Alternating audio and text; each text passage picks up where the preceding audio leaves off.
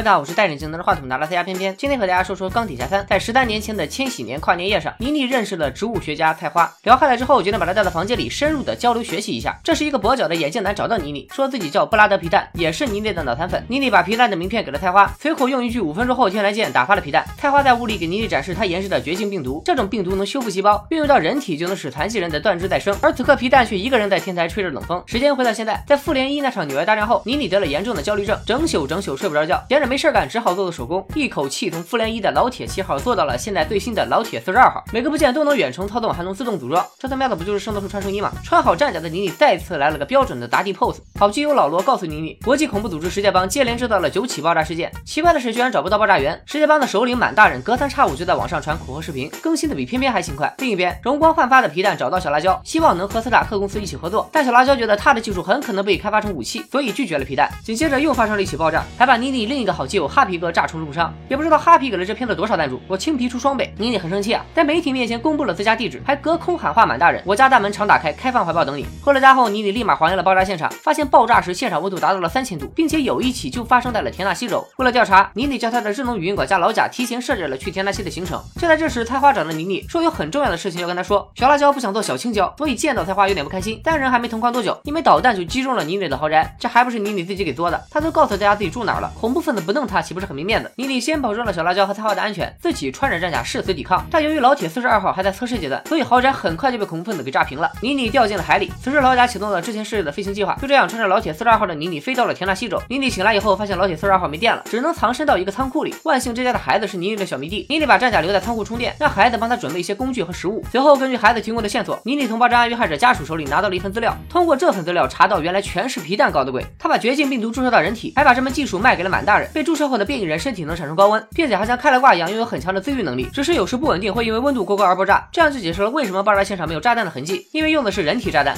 另一边，菜花告诉小辣椒，他怀疑自己的老板皮蛋正在为满大人做事。还没等懵逼的小辣椒反应过来，皮蛋就闯进酒店绑架了他。搞半天，菜花也是皮蛋和满大人的同伙。他接近小辣椒是想借此威胁妮妮。满大人那边控制了所有卫星电视，直播了一名企业高管被杀的过程，还扬言要把总统也干掉。看来能让所有电视台在同一时间播放一样内容的，不止新闻联播和春晚。总统让老罗麻溜的把满大人抓起来。在这补充一句啊，老罗的战争机器刚刷了新息，并且改名为钢铁爱国者。他根据信号找到了满大人可能藏匿的工厂，结果扑了个空，还被一个变异人用高温给击倒，连人带战甲都被抢走了。另一边，老贾定位到了满大人的位置，但是老铁四十二号没充完电，暂时不能用。好在科学家会武术，谁也拦不住。妮妮用自制的各种武器一路杀进了满大人的老巢。面对杀人不眨眼的恐怖分子首领，妮妮心里还是有点犯怵的。没想到满大人比他还要怂。原来满大人只是一个在镜头前演戏的演员，真正的幕后大 boss 是皮蛋。突然，妮妮被皮蛋的手下一拳打晕。等他醒来之后，发现自己被绑了起来。菜花就坐在对面，希望妮妮能帮他稳定绝境病毒。皮蛋也走到妮妮面前，陷入了回忆。他走上这条路，完全就是因为妮妮。那一夜，你没有拒绝我，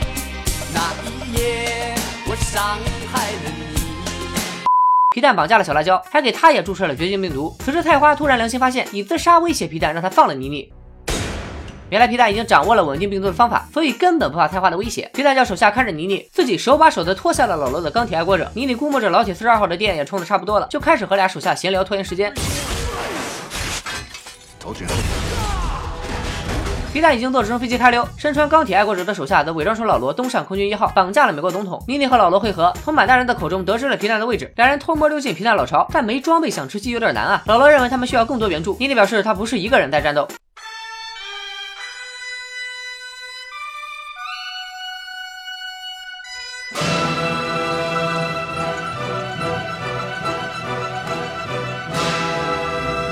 原来妮妮早就让老贾把所有老铁系列都装上了自动程序，和皮蛋的变异人手下展开了一场人机大战。妮妮和老罗则兵分两路，老罗顺利的救回了总统，妮妮就没有这么好运气了。在和皮蛋的战斗中，不小心让小辣椒掉进了火海，怒气值加满的妮妮准备干掉皮蛋，但毕竟对方是 BOSS，几下就把妮妮给干趴下了。好在老铁四十二号及时出现。最后，妮妮把战甲穿在了皮蛋身上，并且引爆了战甲，但是没想到这都炸不死皮蛋。老铁四十二号心里肯定在骂街吧？皮蛋像所有大 boss 一样，不杀妮妮，开始打嘴炮。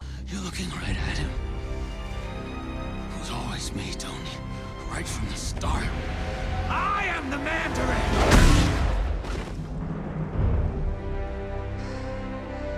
皮蛋居然被小辣椒给干掉了。看来每一个超级英雄的背后都有一个比他还要彪悍的女人。妮妮答应会治好小辣椒体内的病毒，毕竟搂着一个人体渣男睡觉还是很危险的。然后妮妮引爆了所有的战甲，就当是送给小辣椒的圣诞节礼物。呃，也就值个几百亿美元吧。电影的结尾，妮妮做手术取出了体内的反应炉，并且丢向了大海。彩蛋里才发现，原来以上所有剧情都是妮妮在跟绿胖讲故事。身为妮妮好哥们的绿胖听得非常认真。以上就是漫威系列的第七部电影《钢铁侠三》。这个故事告诉我们两个道理：一，没事不要随便放人鸽子；二，哄女朋友开心其实不难，放个烟花就够了。今天就说到这儿吧，拜了个来。